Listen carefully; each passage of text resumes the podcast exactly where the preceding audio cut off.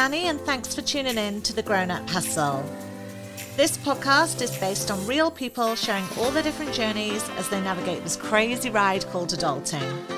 From coffee o'clock to wine o'clock and all that happens in between, we're here to openly discuss how we're all just really hustling our way through life. So if you're ready for the highs, the lows, and a whole lot of real talk, then stay tuned because we've got you covered. Hey guys, how you going? Good to be back after a 2-week gap between episodes. It felt so long. It felt so weird not actually putting a show out last week, I must admit. But um anyway, how are we all? I hope we're all doing good. For all of my UK listeners with kids, you are now halfway through the summer holidays, so I hope you're having a great time having the kids off school but I also bet you're glad that there's light at the end of the tunnel and they go back in, I think it's like three weeks or something. Um, what has been happening for me? A little bit of an update on my life over the past two weeks. I'd like to say it's been really rock and roll, but as you know, I've been really, really busy with production work. Um, but I did take some time off to uh, go up to a festival in Windsor. Um, went with a couple of girlfriends of mine. It was called Ibiza Classics. It was absolutely banging and it felt so good to be back in amongst a huge crowd of people. Like I didn't realize how much I missed that human contact. But um yeah, absolute blast. Danced my socks off, had the best day ever. So that was fucking great. Anywho, moving on. On this week's show, we're going to be discussing codependency. I am joined by Jo Westwood. She's a fellow podcaster and a codependency coach. And she is on the show today talking us through what codependency actually means. I think so many of us, myself included, don't really have an actual proper and correct understanding of what the term codependency means or what it means to be codependent. And it was really great. I've got Jo on today to sort of break down what the traits of a codependent are, talk through the various codependent behaviors and people pleasing behaviors of a codependent. And we also discuss um, sort of childhood trauma that's linked to these codependent behaviors and using that codependency almost as an addiction to escape yourself. So, on that note, let's get the queen of codependency on to chat with us. Let's get Jo on the show today. Hey Jo, welcome to the show. How are you going today? Oh, thank you so much for having me. Yeah, I'm really good. I'm really looking forward to our combo. So, a little bit of a background on Jo. Jo is a codependency coach, and she is literally my favorite codependency coach. So, that's why I was really keen to get you on the show so I could pick your brains. And Jo runs a community called Wildly Worthy, um, which helps people recover from codependency. So, do you want to break down what codependency actually is for the listeners to get us started, Jo? Yes, I would love to. So, what people think codependency is, I think, in when the term is just kind of thrown around and it's used in sort of a mainstream way, or maybe people are using it to like make fun of their mates, like, oh my God, you're so codependent. I think what we think it is is kind of being a needy girlfriend, basically. Someone who's just like needs too much attention, can't survive without like constant texting and affection and validation and affirmation. And that is partly true.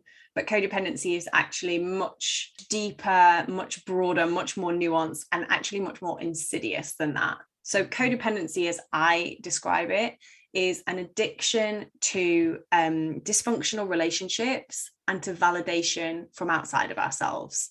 And what an addiction is something that we use to avoid ourselves.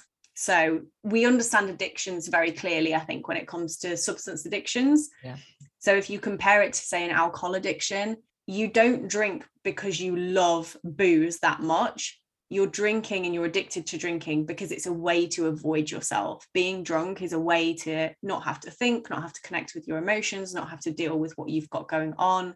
It's a way to escape yourself. Mm-hmm. So, codependent people use their addiction, their codependency. It's a coping mechanism that we've yeah. developed to help us escape ourselves. And so codependent people use external validation and relationships to escape themselves. So do you think what what do you think causes codependency? Do you think this is a learned behavior from prior relationships or it stems from childhood trauma or behaviors? Yeah, so I think for the vast vast majority of people, probably like 98% of people who would identify as codependent, it comes from um, your childhood.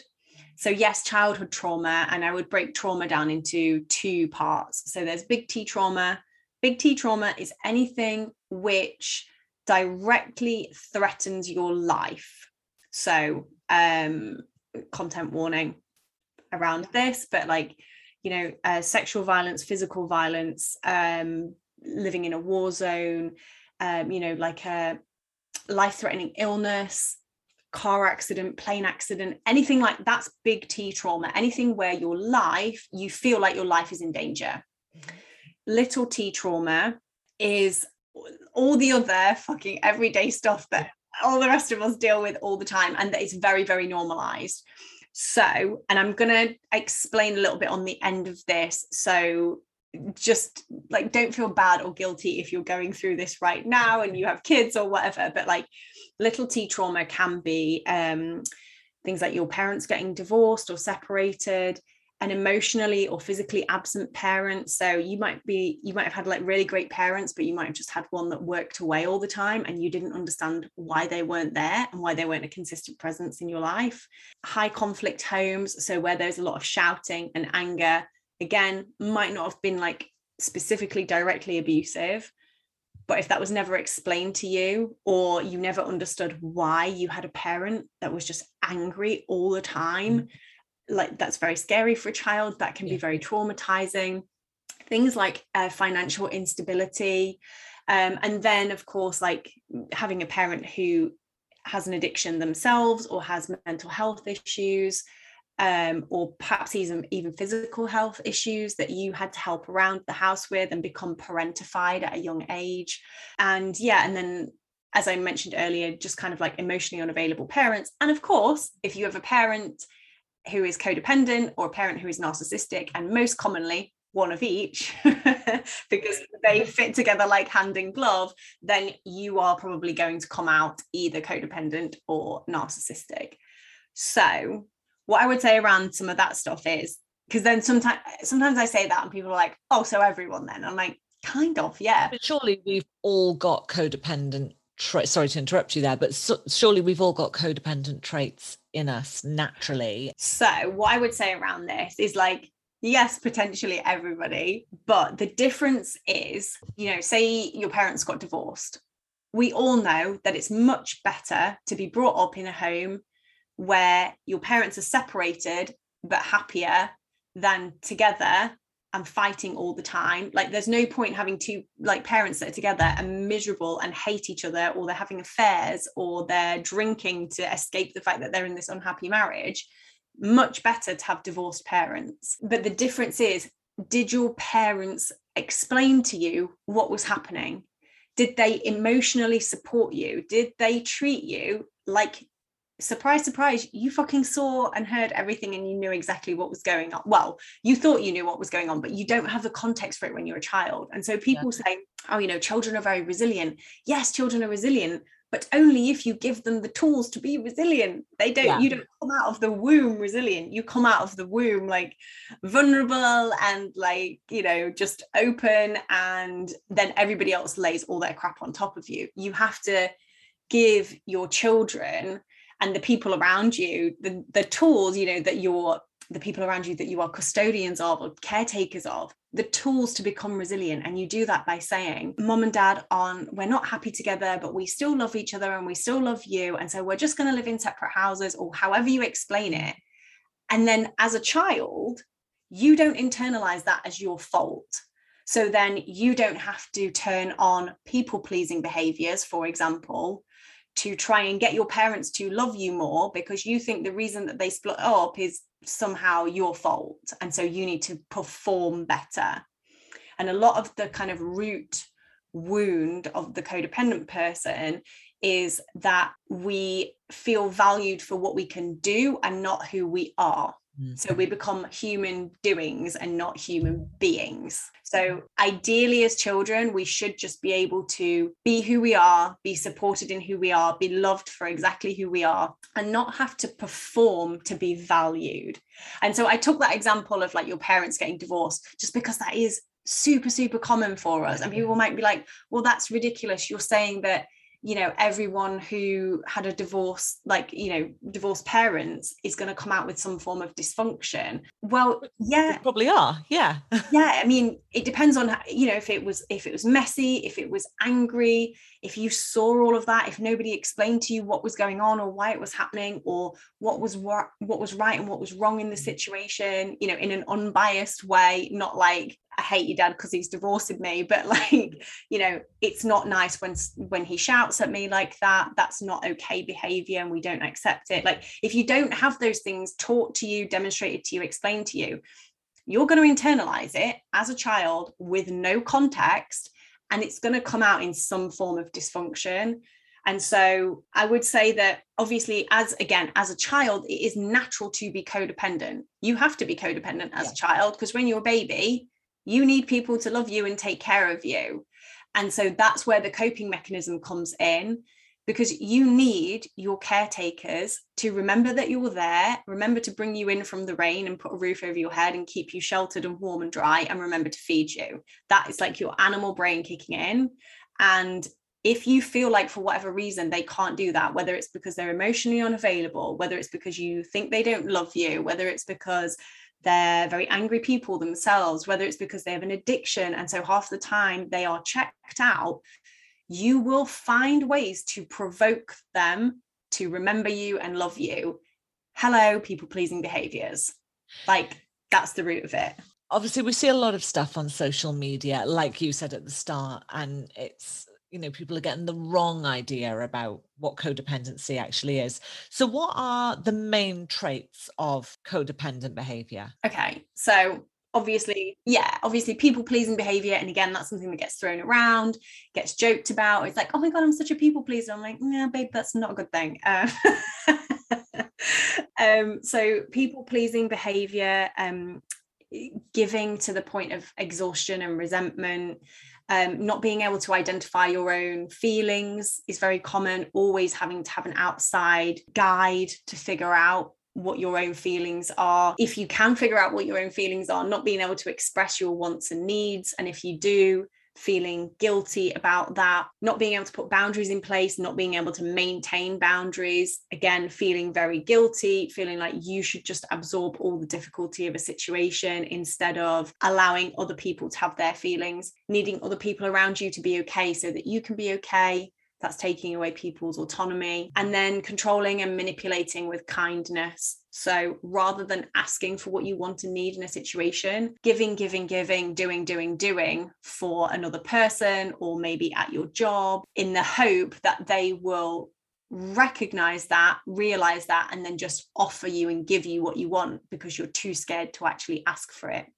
And then in romantic relationships, that can uh, appear as you um, infantilizing your partner. So, very common one, particularly in uh, cis het relationships, where like women will tend to infantilize their male partner and take over the whole running of their life. Like, you basically become a mother figure. You yeah. book all their appointments, you make all the dinners, you do all the cleaning. But that brings us back around to that first point of overgiving to the point of exhaustion and resentment, never saying like, oh, if you need a doctor's appointment, you're gonna have to book it yourself, or like, yeah, shock horror, you're an adult, or like, you know, it's your turn to make dinner tonight, or you need to pick the kids up i'm exhausted or you know whatever it is basically just not being able to ask for your needs to be met. But a lot of uh, well i'm saying a lot of women a lot of people in relationships but it does for from my point of view seem to be predominantly women who struggle with this codependency. Yes. Um i think that they women as a general whole to me seem to struggle more to set their boundaries than men do. I'm not, yes. i'm not too sure why that is the case but it seems to be very much the case. And actually, I think a lot of women aren't aware that they struggle with boundary setting and it's it's something that i point out actually quite on quite a frequent basis to one of my friends and i say to her every single issue that she you know every single hurdle that she sort of faces in life i'm like because you're not setting firm, clear boundaries. But it's a very hard thing to teach someone to do. If, if, you can't naturally do it, how do you then, you know, and that's obviously where the likes of of you or other coaches step in to assist with that because it is if you can't set boundaries, how are you actually going to function? Exactly. Yeah. And you're you're completely right. This does affect women more than men. And that's because the society the society that we live in tells women that the traits of codependency are good and valued by society as in the same way that a toxic masculine culture patriarchal misogynistic culture teaches men that the traits of narcissism are good and valued in men. And so if you come out of your family dynamic as you start to be a teenager and an adult going out into the world and there is you've kind of picked up some of that dysfunction those people pleasing behaviors that codependency as a, a girl, as a woman, a young woman, you're going to go out into the world and society will say, yes, that's correct. People please, give of yourself, don't have boundaries, be selfless, um, you know, work yourself into the ground, be exhausted, never climb the ladder because you're too busy helping other people. And for guys, they'll come out into the world and they'll say, and the world says to them, yes, that's correct. You know, be um, bullish and pig-headed and arrogant and everybody will just think you're like confident and a boss and a badass and you take what you want and you don't bother about how other people feel and you lack in empathy and you just forge ahead regardless and they're all very narcissistic traits and that makes you in the eyes of the world you know air quotes here good and successful as a man. And so that's what our society does and that's why, yes, codependency definitely affects women more and narcissism definitely affects men more. But of course, anyone can be codependent, anyone can be narcissistic, mm-hmm. as anyone who's had a narcissistic mother will tell you.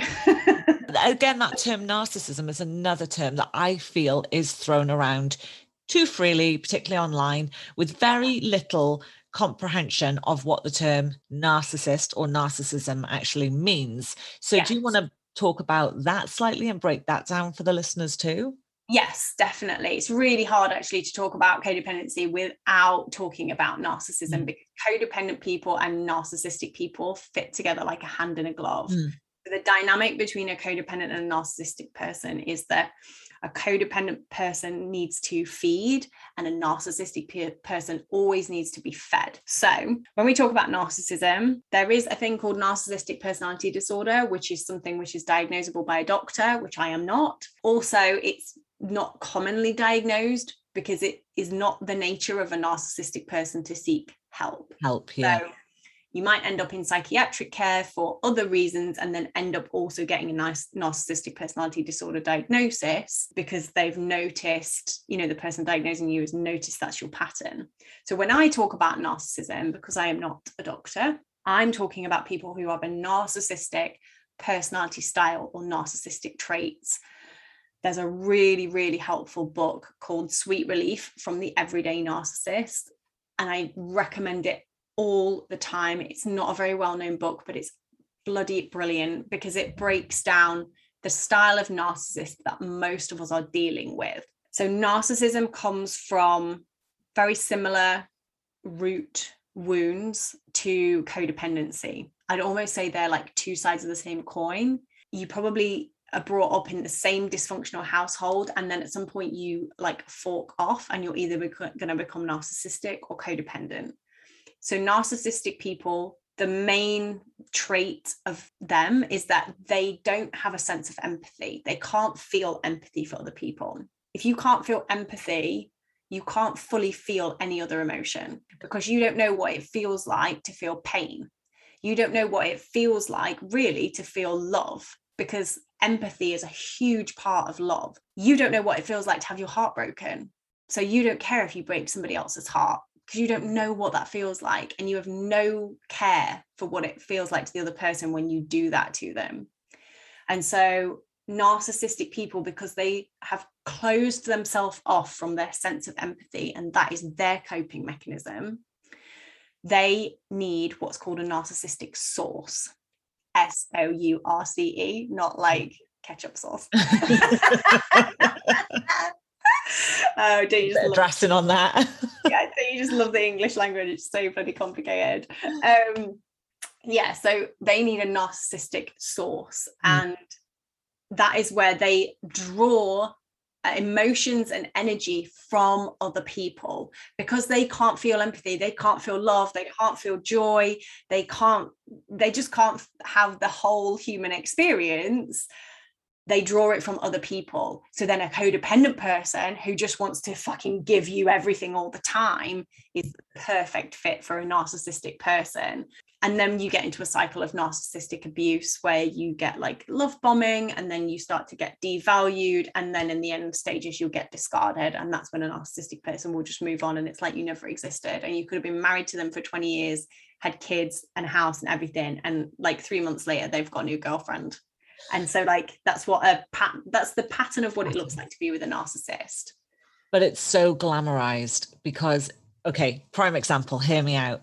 Yeah. shades of grey like that is she seemingly when it all started was a strong woman with a good job okay seemed to have her own life everything going on. She sacrificed everything to be with I would say a narcissist. So she then became like this, like quite like mild, meek mannered woman. And he mm-hmm. was a bit of a shit, seemingly. But a lot of women, obviously, because it was like a bestseller, a lot of women were like, wow, like I'd love to be with someone like Christian Grey. Would you? Would you really? Because I couldn't say, I mean, yeah, he's he's a hot actor and all that, but you know, his character, like seriously, I couldn't think of anything worse than to put myself in that situation. But that was glamorizing. Oh yeah, and the, uh, like our media culture, entertainment glamorizes the narcissistic codependent dynamic. So like my favorite one, being an elder millennial, is um, Carrie and Mr. Big. Oh yes, but then they still played it out with the happily ever after at the end. But now apparently they're doing season two or whatever it is. They're doing like a spin off, and apparently they got divorced. I mean, doesn't surprise me. No, doesn't surprise me at all. He Yeah. had so many issues, and but she- like the they're- happily ever after was it didn't fit and then also it wasn't happily ever after was it because like in the movie he's just like a pipe and slippers man he drew her in that whole time with this glamorous lifestyle of like pulling up in his limousine and like never wanted to go out It didn't like Carrie, the fashionista, the columnist, and like obviously Sex and the City's bullshit and just sold us uh, like uh, absolutely sold us a lie. biggest with- lie ever. yeah. Oh, you can live in this amazing apartment in the middle of New York, just writing this one poxy little column. Column. Just like For any of us who are now in that world, we all know the realities of how bad the pay actually is. Yeah, like they were not, they were not really living those lifestyles on those salaries. no. Well, certainly not Carrie. The others were quite successful Yeah, and yeah. independent women for like in their own right. But how ironic that Carrie was the main sort of character in the show that yes, everyone kind of, you know, aspired to be like if they were really into Sex and the City. yes. And And aspiring to be Miranda, bless her. And she was like, you know, a top shot lawyer. I'm sorry, I was always a Miranda. Oh, were you? I'm going to be honest. Growing up, I was probably a bit of a Carrie. Like I did until I sort of learned a bit of the world. I kind of did think, mm. wow. I mean, I love Carrie's clothes, of course, but like Yeah, personality wise, I was like, "Oh, fuck it, I'm a, I'm a Miranda. I'm a Miranda with a little bit of Samantha. Oh, I do like Samantha. She's the best one, actually. She's full sass, full queen. but like, you know, Carrie was like this fashionista and like she wanted this huge wedding and he fucking let and it's like, I'm sorry, dude, you don't get to marry a person like that and think that she's gonna want to wear that little suit at the register office. That's not who she is. Like she loves this pomp and ceremony. She wants it to be like a fucking runway show. But it just that was like such a classic narcissistic moment Mm. from him. Like there's so many narcissistic moments, and also this really gets me. I can go down this Sex and the City rabbit hole. This We could do a whole show just on this. no one likes Aidan, and he was hunky and I healthy. really liked him. No, I don't agree. Yeah. He was sexy. He had it going on. He was a nice guy. He had a dog. So I mean that, you know, that sold it for me. But he was like the packaged Yeah. quote unquote American dream. Yeah, And yeah, everyone seemed to want He was gorgeous, and everybody was like, "Oh no, Aidan!" Uh. and they, everyone was like, "Oh, he's too nice." I'm like, oh, "Yeah, imagine having somebody that fucking loves you unconditionally. you tell them that you need space, so they put a curtain up for you, and then give you the space, and then you peek through like a little fucking codependent goon that you are, like."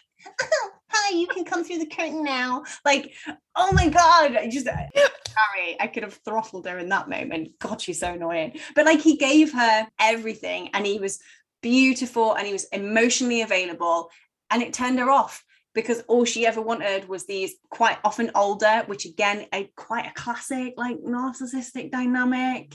Is like a younger more impressionable woman and a like older narcissistic guy and that's quite often how we see it played out in the media. He's got the money and got the power because he's older and all that kind of stuff. So again, like talking in big broad strokes here and also not in a very inclusive way, but certainly that's the way it's played out in our media and our culture. So that was like a classic dynamic. And I'm like, and of course then she meets Aidan in Dubai in the movie and I'm like, yeah, you fool, he still looks great. and there's Mr. Big sat at home doing fuck all, doesn't want to go out. Slippers, wanting to watch old movies like your granddad. Oh my god. Anyway. Get, get, back on track. We've gone off on a complete Sex and the City rampage there. But no, but it is true. It is, you know, it's very, I think, like you said, that whole dynamic is very over glamorized in the media and normalized in the media so that cishet couples think that that is a very healthy, normal dynamic to be entering into. And it's it's not like and you want to scream at the people and say like open your eyes like can't you see? This is this is toxic this is unhealthy but walking with that expectation. I think a lot of people do a lot of again particularly cis het couples go into long-term commitments expecting that they will that will become the dynamic mm. and that they will become disillusioned and discontent at some point less so now. I think the more obviously we open up the more we understand about mental health the more we understand about self-worth and developing ourselves as people and waiting for the like a healthy relationship with someone who's emotionally available and can actually communicate. We're not doing that so much but even just like 10 years ago i think that was the expectation is that you'd have the honeymoon period and then it was all just downhill from there and you didn't really have any option other than to settle for that correct me if I'm wrong, but a codependent person is not comfortable perhaps communicating because they're not good at setting boundaries.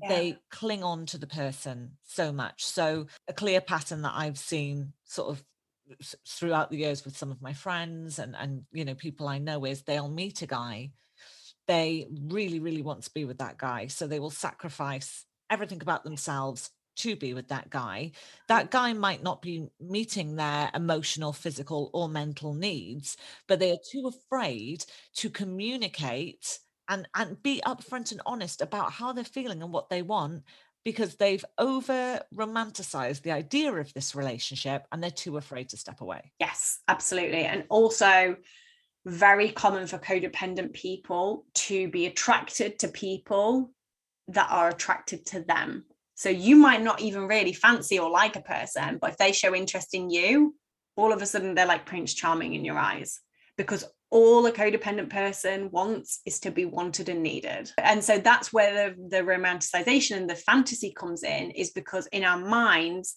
we will mold them and force the situation to be something that it's not just so that we can be with them. So we'll put aside our values, our wants, our needs, our boundaries to kind of get in their slipstream and make the relationship okay because what we want at all costs is the relationship to be wanted and needed. But then obviously it kind of gets exhausting. Like you can do that maybe the first few weeks and months but get years down the line and you're like this is this is literally exhausting me but then generally i would say that the uh, this someone said this to me on another show and and i agree with it is the red flags that were there at the beginning are mm-hmm. generally what breaks your relationship up further down the line and if you're going into a relationship and just just basically completely giving yourself up that person is going to be left with someone they don't know because that's not the person they first started dating anyway. So is that not why a narcissist would then walk off and leave you? Well i mean they don't they want that to happen.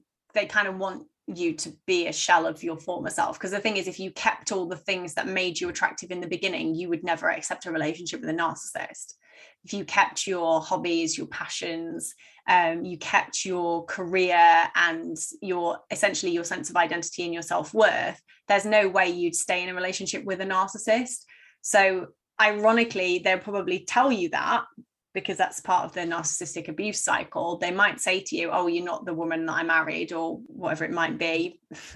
I think so many people will probably relate to hearing that something like that. Well you're not the person that i started dating. It's like but you didn't want me to be that person you didn't want me to if i'd have kept my independence this relationship wouldn't have worked because it's a dysfunctional relationship yeah. and you see like when you talk about your relationship that's how I can tell that it isn't that isn't the dynamic that you have, though you may fulfill more traditional gender roles. Mm.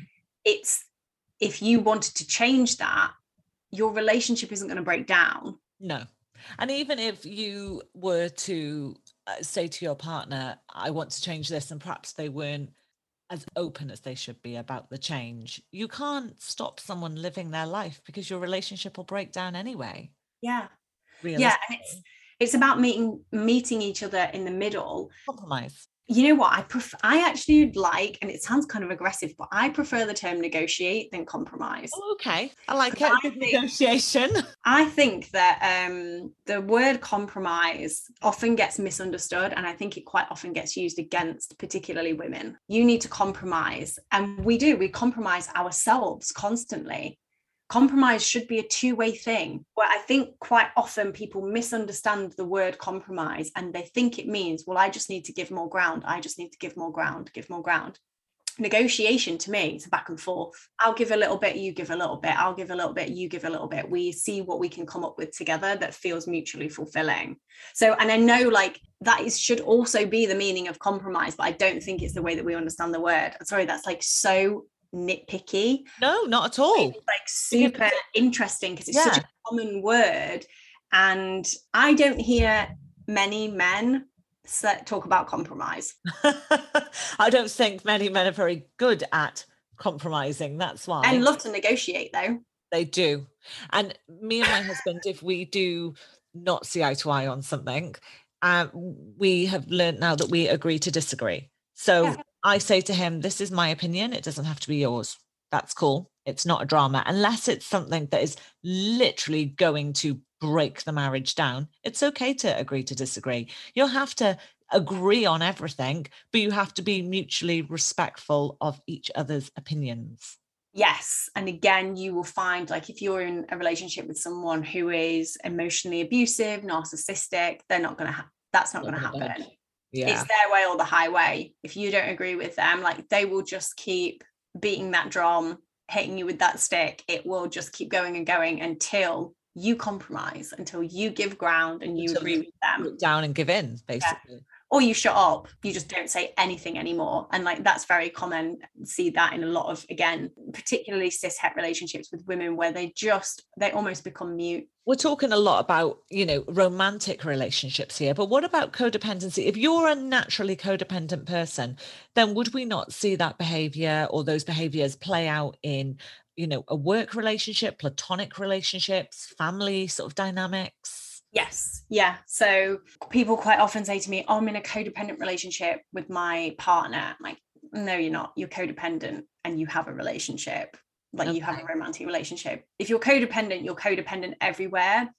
But we have what I would call like a kryptonite area. So a place where it shows up for us in its kind of biggest, baddest yeah And for a lot of people, that is their romantic relationship. And I would say second is their work relationships. How would it play out in a work relationship then? Because a lot of people might not even realize they're being codependent. Well, exactly the same dynamics. So um, you know think of you might have a boss who is maybe narcissistic a very emotionally unavailable person someone who's very controlling who shouts you down who you feel you have to people please and overgive to the point of exhaustion just to get recognized and then you don't even really get recognized And then if you do get recognized, the goalposts just shift. So next time you have to give even more and even more. That's very common. You know, as someone who is a boss or a manager, you can be codependent with your staff and the people uh, who are in like your downline. You might caretake them, um, infantilize them, micromanage them, not give them the autonomy to actually do their work and fulfill their potential.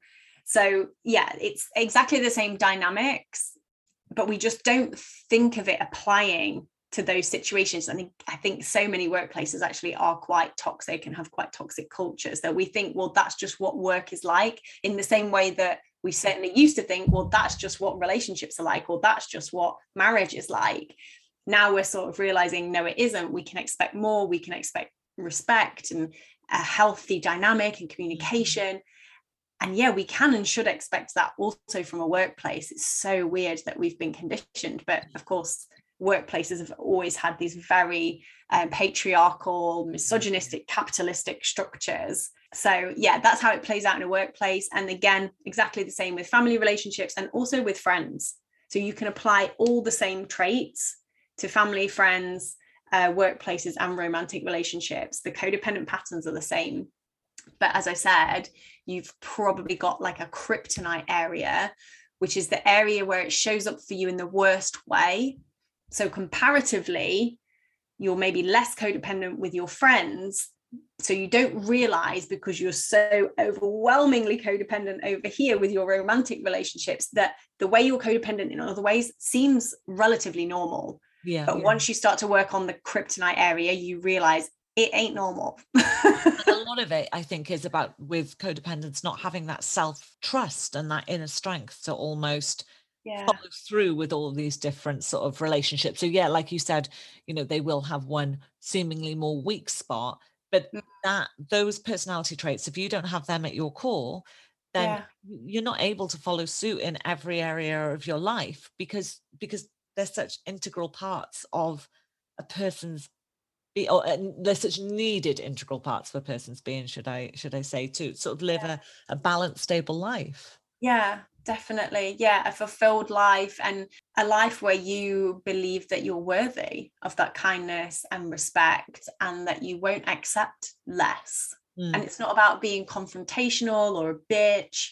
It's just like yeah that doesn't work for me and it's and it's kind of it is kind of like an agree to disagree okay well you can't respect me and my boundaries that's fine we don't have to hang out the other thing i notice a lot with narcissists is that they will pay you lip service so mm-hmm. um, i've seen this play out in in another relationship not not one of mine but um the one partner will come and state their boundaries and say this is what i need and then the the narcissist is okay and then just doesn't do it. So just paying you lip service. And I mm. do think actions speak louder than words but it's almost like tricked the, the other person or the other party into thinking okay well you know i've put my boundaries across so i've made a little bit of progress and that person's agreed but they're not they're not following through with with yeah. their words that they've agreed and that is i think that plays out a lot in relationships too massively yes definitely um and you have to have the self-worth to watch the actions and not the words so mm-hmm. somebody with really good self-worth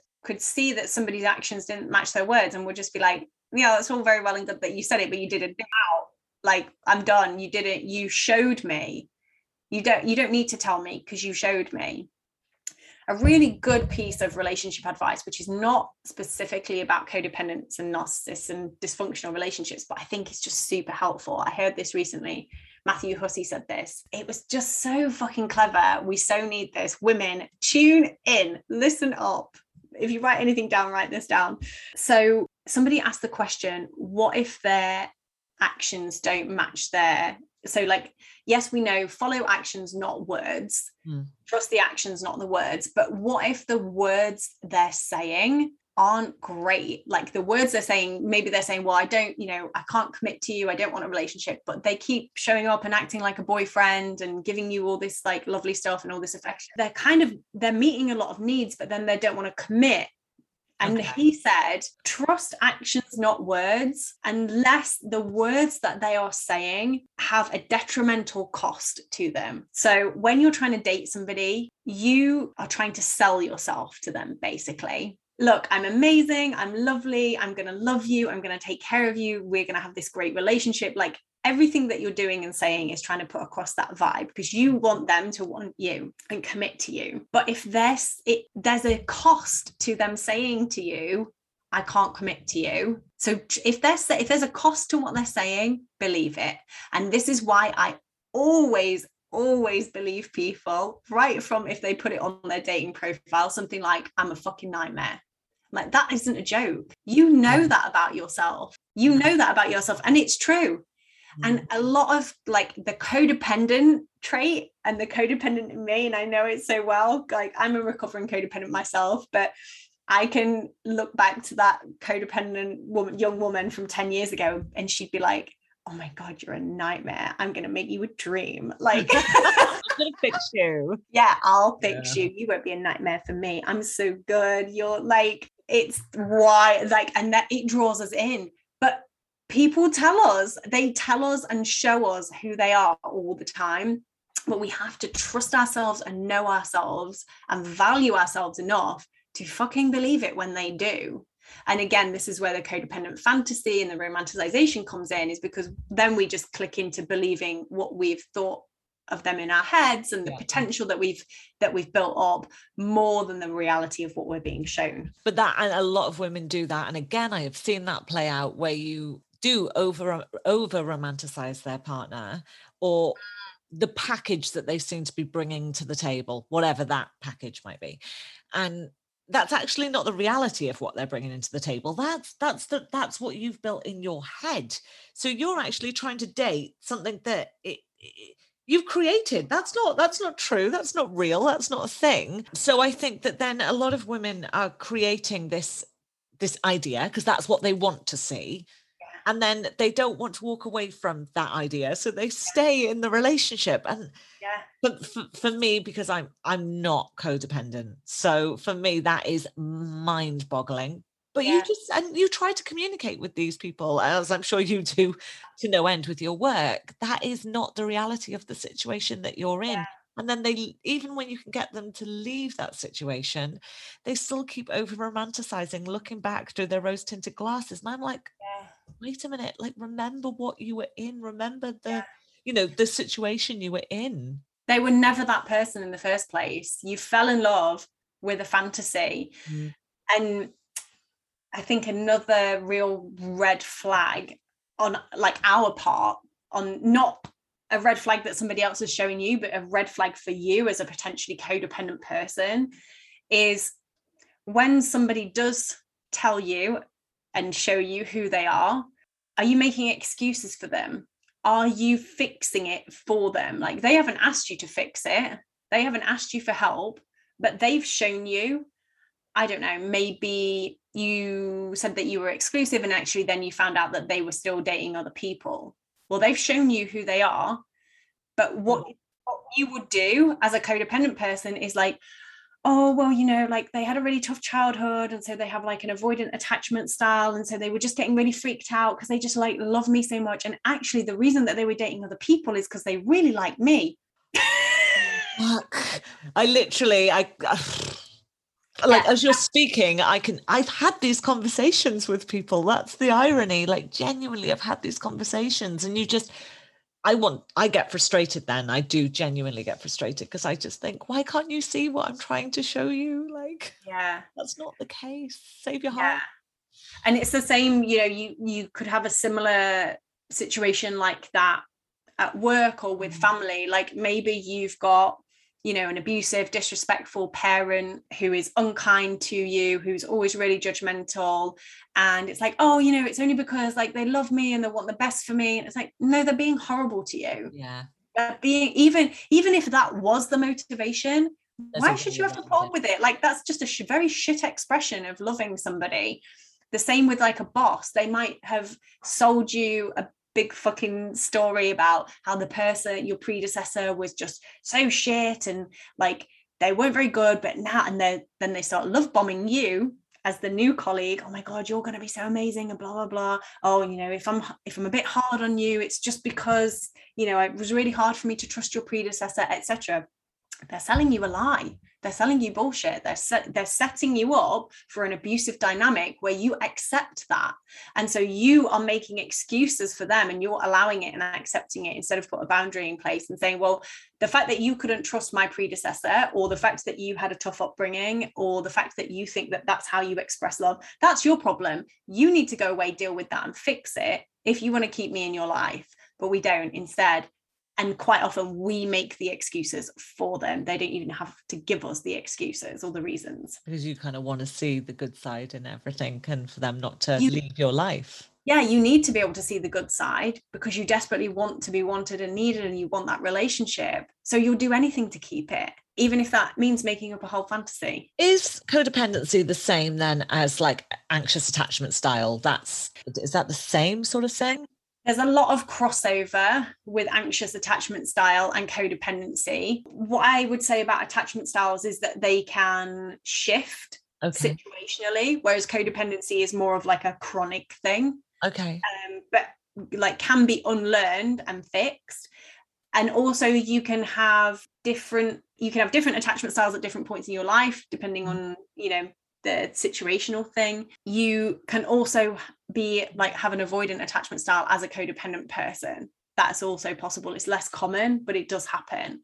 So it's not fixed but yes there's a lot of crossover with anxious attachment and codependency and with with other addictions if we're talking about you know alcohol drugs so on and so forth generally once you abstain from that set thing you can't go back you can't moderate that's that's the general pattern of addictions so how as a recovering codependent do you then put yourself back in that situation and moderate because that's got to be pretty difficult yeah, so I actually come from a 12 step recovery background. So I'm uh, in Codependence Anonymous. Um, and that is the the kind of 12 step belief is um, with substance addictions, that you abstain and that you're an addict forever. Once you've realized you're an addict, you're an addict forever. That doesn't work for everybody. And I'm cool with that. I'm fine with that. Some people can moderate themselves going forward with their what were their substance addictions, and that works for them. And if that yeah. works, that's cool. I am my whole philosophy. If it works for you, it works. Yeah. Do it. I don't give a shit. Just get better and feel good. But yes, codependency for that reason. And other or codependency is what we call like a process addiction. So it's like about behavior. Mm-hmm. so in a way things like um, food addictions are also process addictions. They're kind of a substance they're a mix. They're like a substance and a process addiction. Yeah. and it's the same like if you're an overeater you have to learn how to moderate. You can't live without food. If you're codependent you can't live without relationships. If you're a sex addict like you can live without sex, but most people don't want to. yeah, and like mo- most people aren't going to find a fulfilling relationship, like unless unless you identify then as asexual and like get into a relationship with another asexual person who's happy with that or whatever. Like you find a structure that helps. But yeah. for the majority of people, you're not going to be mm-hmm. able to live a healthy, fulfilled life without sex. So and and actually it's funny because a lot of people come from substance addiction recovery. So they have to do that first because you've got to stop drinking, you've got to stop taking drugs because that's going to kill you. And then they realize there's still something wrong. And that's when I see them in CoDA. yeah. So again, a lot of crossover between like substance addictions um, and also eating addictions and gambling, spending addictions as well, and codependency they're what I'd call like your self-medicating addictions. So your codependency is bad and you've tried to escape yourself through relationships, but you needed something more. Or maybe the pain of all the dysfunctional relationships that you had in your life has driven you to like drink, drugs, overeating, overspending, whatever it may be. So yeah, a lot of like recovered or recovering alcoholics and drug addicts will say like CoDA is the hardest fucking one to do. That's uh, CoDA is short for codependence anonymous yeah. Um because you're really getting to the root of your issues. And yeah you have to learn to moderate it. You have to learn how to have a healthy relationship. And you have to learn not to swing in the complete opposite direction of being like totally avoidant completely being a hermit being like we're never going to have a relationship ever again. Because as a social animal that's not healthy either So there are actual groups that you can attend. Yes. Yeah. 12 step recovery groups. Yeah. Codependence Anonymous. And I recommend them to all my clients to try. It doesn't work for everybody. Well, the same way AA doesn't work for everybody. So, yeah. Yeah. And even just in its style, for some people, like it has some, it's not a religious group, but it has some religious language in it. And for some people, that they just can't hear the message because of that. And that's fine. Like, there are other options. It doesn't have to be 12 step, but yeah, I always say like try it out because they're like donation based meetings. So like give what you can afford like a few pounds per meeting. So it's a really uh, easy accessible way for people to access help for codependent recovery or any form of recovery. And to start like getting towards the end of the show now so to sort of finish up what would your key tips for anyone who does identify as codependent be moving forward okay so you have to start working on building a foundation of self worth. If you don't have that in place, nothing else will work. If you don't value yourself and have a sense, a good sense of self worth, a good sense of who you are, regardless of whether you've got a relationship in your life or not, boundaries don't matter. Um, none of that stuff, none of that practical, the practical expression of recovery matters if you don't have that foundation of self worth in place codependent people are terrified of space. We're terrified of mental, emotional, and physical space. So our calendars are always booked up to the hilt. We tend to flop into bed exhausted at night from absolutely overscheduling ourselves, overworking ourselves, and overgiving.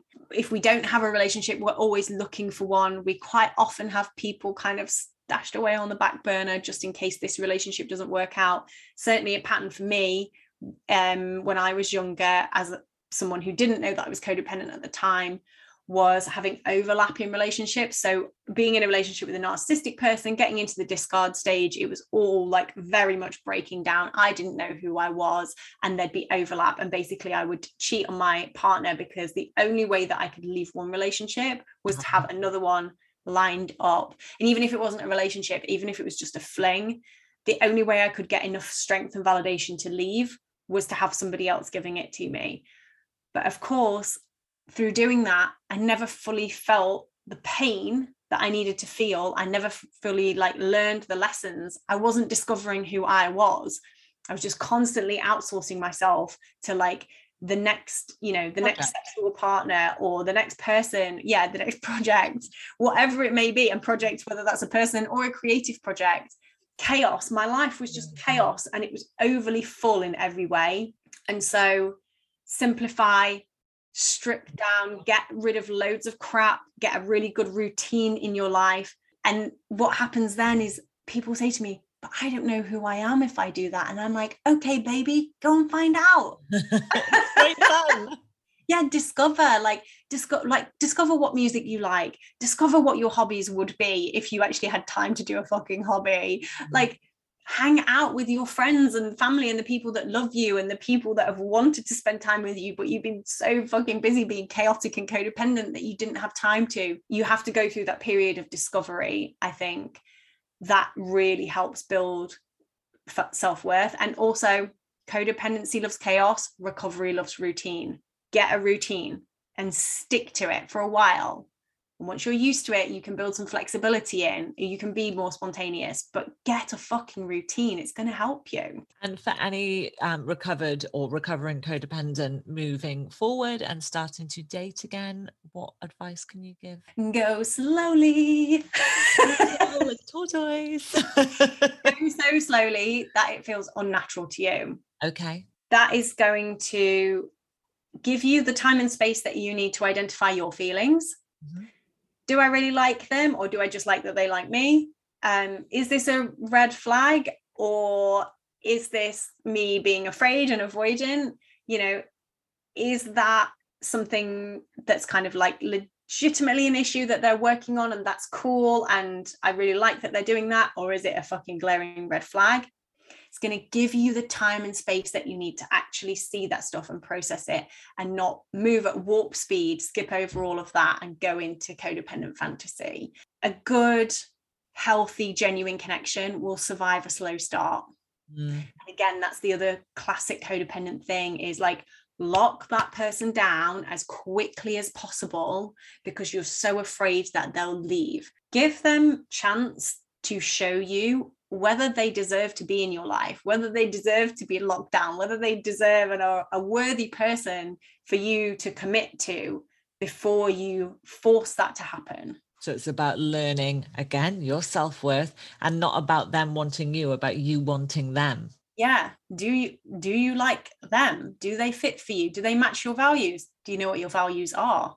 Have mm. you even figured that out yet? What your non negotiables are moving forward. Yeah. And on both ends of the scale, what you do want and what you definitely don't want. So, for anyone who is wanting to get in contact with you, Jo, maybe hop on to your course, find your podcast, connect with you on your socials. Can you give us a bit more information? Yeah, so Instagram is the main place where I hang out. So you can connect with me there at Jo Westwood. Um, then yeah i have my online recovery community wildly worthy. You can join that at any time. It's a really low like monthly rate and it's such a good supportive community of um, women and female socialized non-binary people who are all on this recovery journey together. So like totally no judgment space super supportive weekly q&a calls with me and my whole codependency recovery course that you can get access to through that um, so yeah, definitely check that out. That's in the link in my bio. Um, on Instagram as well. And yeah, I have a brand new baby little podcast. Hi. uh, so that's called the Anti People Pleasing Podcast. So yeah, you can get that on all major podcast platforms. So yeah, check that out. Come give me a listen. That's awesome, Jo. And thank you for hopping on and chatting with me today. Honestly, I, again, literally every time I get a chance to speak to you, I just want to keep talking and talking and talking. But thank you so much for talking to me today and coming on the show. Oh, thank you so much. It's been a dream. I've really enjoyed it. Cheers, Jo. Have a good one. Thank you. Bye. Thanks for tuning in as always, guys. And if you enjoyed today's episode, then don't forget to click subscribe if you haven't already on whatever platform you're listening on. If you're an Apple user, I would also be super grateful if you could possibly leave me a quick review.